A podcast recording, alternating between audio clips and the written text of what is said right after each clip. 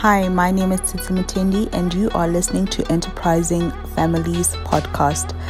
Welcome to the world of enterprising families, where we discuss the issues of governance, next gen, and looking at how families of wealth and family businesses growing into families of wealth can preserve their wealth, become better as they go forward into a new generation.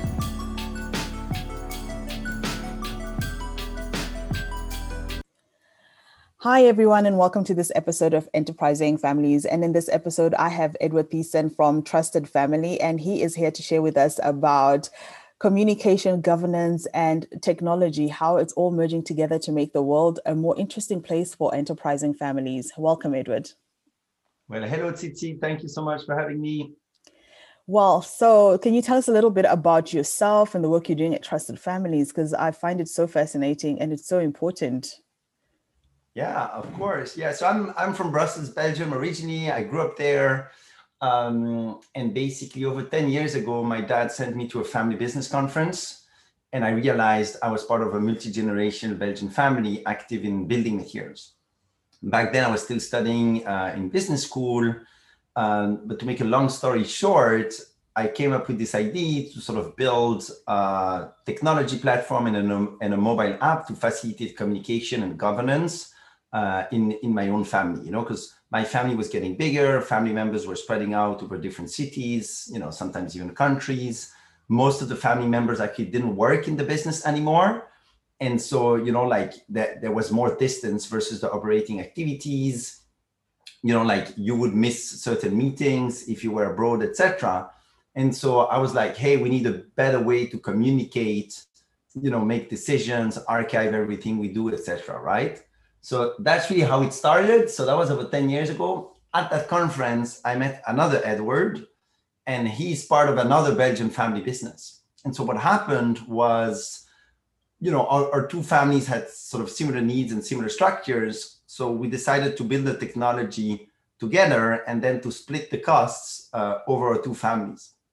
So we did that. We launched it in into our, you know, our two families. But then very quickly we realized that you know other families had an interest you know like belgium's a small world other families sort of heard about the project and they were like hey this sounds interesting. Uh, you know could we join the the platform? And because the platform had been built for two families adding a third one was actually relatively easy.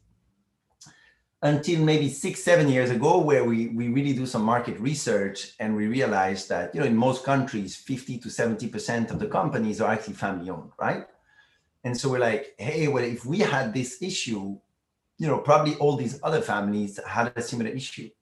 Um, so we raised 1.2 million euro. I moved to New York, and we really started, you know, building this up and scaling it up as as a business, right? So I, I've lived for five years in New York, and then I sort of transitioned back to Belgium, and then now to London about two years ago, um, and I really like it here.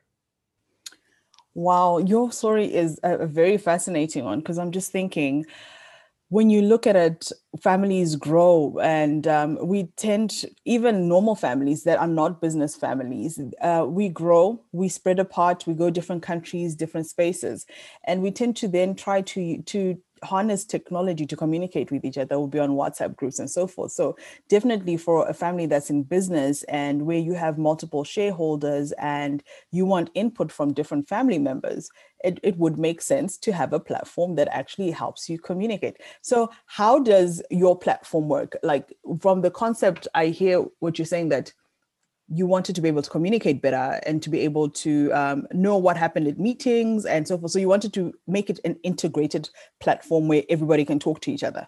Is, is that how it works? How does it work? Yes, the way we look, we started is we sort of started looking at how do families work in mm-hmm. real life, right? Mm-hmm. And so when a family transitions from the first to the second or third generation, typically what they do is they will create governance bodies, right? They will mm-hmm. create like a board of directors, maybe an investment committee, or family council, etc. Right? Mm-hmm. So that was really the first thing we looked at. Mm. And you know, for each of these meetings, you know, often families still work informally, right? Like you know, they they chat informally, they take decisions informally, etc. But we felt that you know, as more and more family members join and start missing these meetings, actually managing these meetings a bit more formally makes sense, right? So you should have an agenda for these meetings. You should have, you know, written minutes of these meetings, etc. right? And then we're like, okay, well, how can we build a tool to sort of facilitate, um, you know, the sort of meeting process where you can like, you know, set the date for the meeting, invite people to join, people can reply if, if they can make it or, or not you can mm-hmm. have an agenda for the meeting. You can uh, post the, the minutes um, after the meeting. Mm-hmm. People can sign, like in certain countries, you have to sign uh, the minutes of a board meeting legally mm-hmm. uh, so that they have proof and, and that they're validated. So all of that you can sort of do uh, through the platform, right? So that was really the first level. Mm-hmm. How do you reproduce, you know, all these governance structures in a mm-hmm. digital environment so mm. that you know anyone can just come and see the whole history of all the decisions that were ever taken you know everything's documented etc right mm. and obviously because there are a lot of documents you know a lot of families don't want to use email to share documents right because yeah. email is not the most secure technology so you could basically you know like if you send an email to 10 people with certain documents, these documents get copied on 10 dif- different email boxes. These emails mm-hmm. can then be forwarded. You have no clue if people have read them, etc. Mm-hmm. Right? So that's kind of also something we wanted to change was to have one platform where all the documents are housed centrally and then people connect to the platform, mm-hmm. but you mm-hmm. don't get, you know, tons of copies of these documents on everyone's devices, right? Yeah, yeah, uh, got it. So that was a big part of, of what we were looking at. So that's just the board piece, right? Yeah. But then you add the second piece, which is the shareholder piece, right? Mm-hmm. As the family grows, you get more and more non-active owners. And yeah. so one of the biggest issues in family business is you know the difference between active owners and non-active owners because the active ones they would know what's happening they would have access to all the information they would be making the decisions mm-hmm. and then you have the non-active ones uh, ones that you know as long as everything goes well they don't complain mm-hmm. but when things are a bit more difficult you know they will be asking hey why did we take this decision or i didn't know about this or i didn't know about that right mm-hmm. and so we felt that in today's day and age it's actually super important to update your non-active shareholders on a regular basis right? In most countries legally if your company is private you just have to do one shareholder meeting a year. Mm-hmm. but doing one shareholder meeting a year you know it's not enough right? True. so there we're like, how do we build a platform that helps CEOs, chairmen to actually update their shareholders, I would say at least on a monthly basis, give them an update, what's happening in the business, how, you know, how are the numbers, what are the new products or or shops or whatever, you know, like that's relevant for the business, right? Mm-hmm. Because it's gonna build connectivity with these shareholders, they're gonna, you know, keep learning about the business, uh, etc. So that was really the, the second bucket the third bucket was really the family side of things. Mm-hmm. How do you keep the family close to each other? Mm-hmm. You know, because as the family grows, spouses come in, you know, kids are educated by different parents. Mm-hmm. You know, you start to have a lot more diversity, right? Yes. And you know, if everyone's in the same city, it's easy to stay, you know, close to each other. But in today's day and age, you know, people will study abroad, you know, they will work abroad. And and so more and more families are sort of spread and and so you don't have that same connectivity right mm. and so certain of our families use our technology then to share you know stories um, you know how everyone's doing you know archive all the pictures from their you know like weddings you know family meetings all that stuff so it's kind of like yeah it sort of became a tool working on all these different levels of the family business ecosystem mm, mm. and now look at 2020 you've been in uh, doing this for 10 years and obviously over the 10 years you've learned a lot and you've adjusted your platform to make it better better performing adding more services and more values. Looking at 2020 how has your how have you seen your growth in this year compared to other years? And um, have you do you think that in in retrospect when you're looking at um, all the work you've done it's been more critical this year than any other year? Well, yeah, I mean, it's been a very busy and very intense year for us because you know, I mean, in in in in most countries around the world, you know, lockdowns started, you know, in March, April, May, mm-hmm. and in most countries around the world, you know april may june are the months where all these family businesses have their board meetings their shareholder meetings all that stuff right mm-hmm. so suddenly many of these families were used to come together and have all these meetings in person they couldn't anymore right mm-hmm. and so i think there were really two cases obviously we had existing clients mm-hmm. where suddenly they started using the platform even more because mm-hmm. there was just no alternative right yeah. all the board meetings were virtual uh, all the shareholder meetings, you know, had to be planned through the platform. For certain mm-hmm. clients, we even helped them with sort of the voting process, mm-hmm. like who owns what, and you know how how do you document the voting process during these meetings. Also, because of the crisis, you know, like non-active shareholders wanted to know what was happening, right? I mean, certain mm-hmm. industries are heavily affected. Mm. And so a lot of our clients started posting weekly updates or bi-weekly updates, really saying, hey, this is what's happening um, you know this is what we know this is what we don't know um, and and really build trust in, into the system right mm-hmm. because there's been so much uncertainty this year that a lot of families were like hey on top of the health crisis the economic crisis we, we can't have a family crisis right true and so they were like hey let's really make sure we invest in the family so that there's good communication and good transparency mm-hmm. because we will only know in six months time or nine months time if the decisions these family leaders take are the right ones. You get my mm-hmm. point? Because yeah. with so much uncertainty, you know, the active ones have to make big decisions, but it's super tough.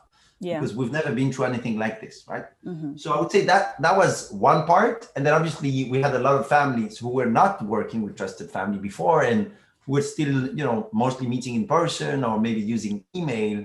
Mm-hmm. And so there again, suddenly everyone was like to like adopt technology to be able to operate uh, and to share information securely, etc. Right? Because all the borders were closed, people couldn't travel anymore. Mm. Um, yeah, it's, it's been very busy, and you know, obviously now you know things things have sta- stabilized a little bit, and and you know, I think people have sort of you know adapted to the new way of working. But I think the big unknown is like how long is this gonna last? Right? Mm. Like I'm in London right now they just announced uh, new restrictions. Most of Europe is going through sort of a, a big second wave, mm-hmm. and there's still a lot of question marks. Like, how do we, you know, how do we resolve this, right? Mm. So yeah, it's been busy, and obviously the team. We have a great team, a trusted family, and you know, for, for the team, it was also, you know, ad, you know, everyone had to adapt, right? You have kids at home. Suddenly, you're like, you know the office setup is is different i mean luckily as a technology company we had all the tools and and, and processes in place to be able to operate 100% remotely mm-hmm. um, but um, yeah it's you know like normally we do like an offsite every year. We couldn't hold it. Mm-hmm. so we've been doing this sort of virtual sessions and and and sort of team building activities uh, with the team to still stay you know close together and, and connected. Wow. And looking at the future of governance of families in the tech age, and like because I'm looking at it, trusted family has somehow um, been positioned as the new Zoom for families, because for Zoom has been around for so long, and before COVID, I think very few people used it as much as they did all of a sudden. And um, so similarly, I think you've you've seen the same type of growth because obviously families have needed enterprise and families have needed the service. What do you think is is your thought projection going into the future? It looks like a very tech future where a lot of things are going to be maintained online and a lot more businesses are going to be more online than brick and mortar. What do you see as the future for technology for family governance using technology and what would you advise yeah, so I think two things. First of all, I mean, family businesses are just a huge part of the economy, and you know they're strong today, and you know they will they will be strong tomorrow. I mean, it's a massive crisis, but you know a lot of families will will get out of this, and so you know like the family business field is just it's a huge market opportunity, right? Mm-hmm. Uh, and we think everyone has the same issue, and like you said, it's a very interesting time because Trusted Family was started as, as a project initially for two Belgian, you know, family businesses. Mm-hmm. You know, now we've realized that everyone has the same problem and that there's a huge market opportunity. Mm-hmm. So we're not, you know, roughly 25 people. You know, we're, you know, we're profitable. we've proven that it works and now we really want to bring trusted family to like any family business in, in the world right mm-hmm. so a lot of the work we're doing is how do we make this standard so that each family business that you know the moment they become sort of second generation mm-hmm. um, or third generation you know trusted family becomes a standard so we're working very very closely with the family business advisory community mm-hmm. because i mean i'm a tech guy but i also know like tech is only one part of the issue. Mm-hmm. It can facilitate a lot of things, but families also need, you know, to to implement these governance structures, etc. Right, mm-hmm. and that's why we work so so closely with many of the family business advisors. Is you know the whole family business advisory field is also booming all over the world Mm. Um, and and so we think that's a great opportunity for us to work hand in hand with these advisors to to to bring innovative solutions to to, to families around the world. Mm.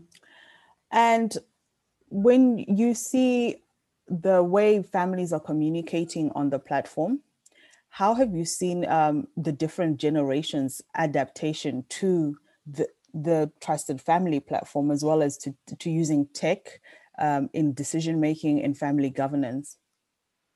So I think the key on any tool is the content, right? I mean, people are busy, people are bombarded, you know, with information every day. Mm-hmm. And so what's really important in the family is like, what's going to make, like, what do people want to know about and how do you structure that content? So a big part of what we do is helping families understanding, hey, what type of information should you share with the board? What type of information should you share with your shareholders? What type of information should you share with, with the family, right? Mm-hmm. Um, and so that's sort of your, your content strategy, come up with the right formats, uh, the, the right content titles, etc.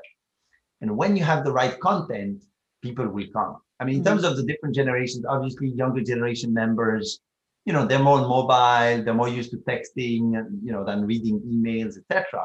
Mm-hmm. You know, maybe some more senior family members they might be more like on an iPad or you know different types of devices, right? In mm-hmm. today's day and age, I mean, unless you've never used a computer, mm-hmm. you know, as from the moment you've used a computer today, these mobile interfaces are you know very easy to use, mm-hmm. and so we think it's very accessible to you know any family member out there.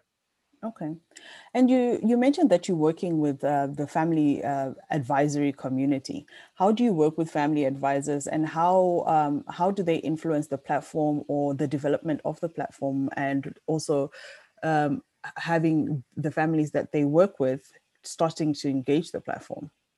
Yeah, so I mean we're still building that practice, but what we realized is whenever a family starts working with a family business consultant, typically mm-hmm. the the advisor is going to start by doing an assessment. It's going to interview everyone, right? Mm-hmm.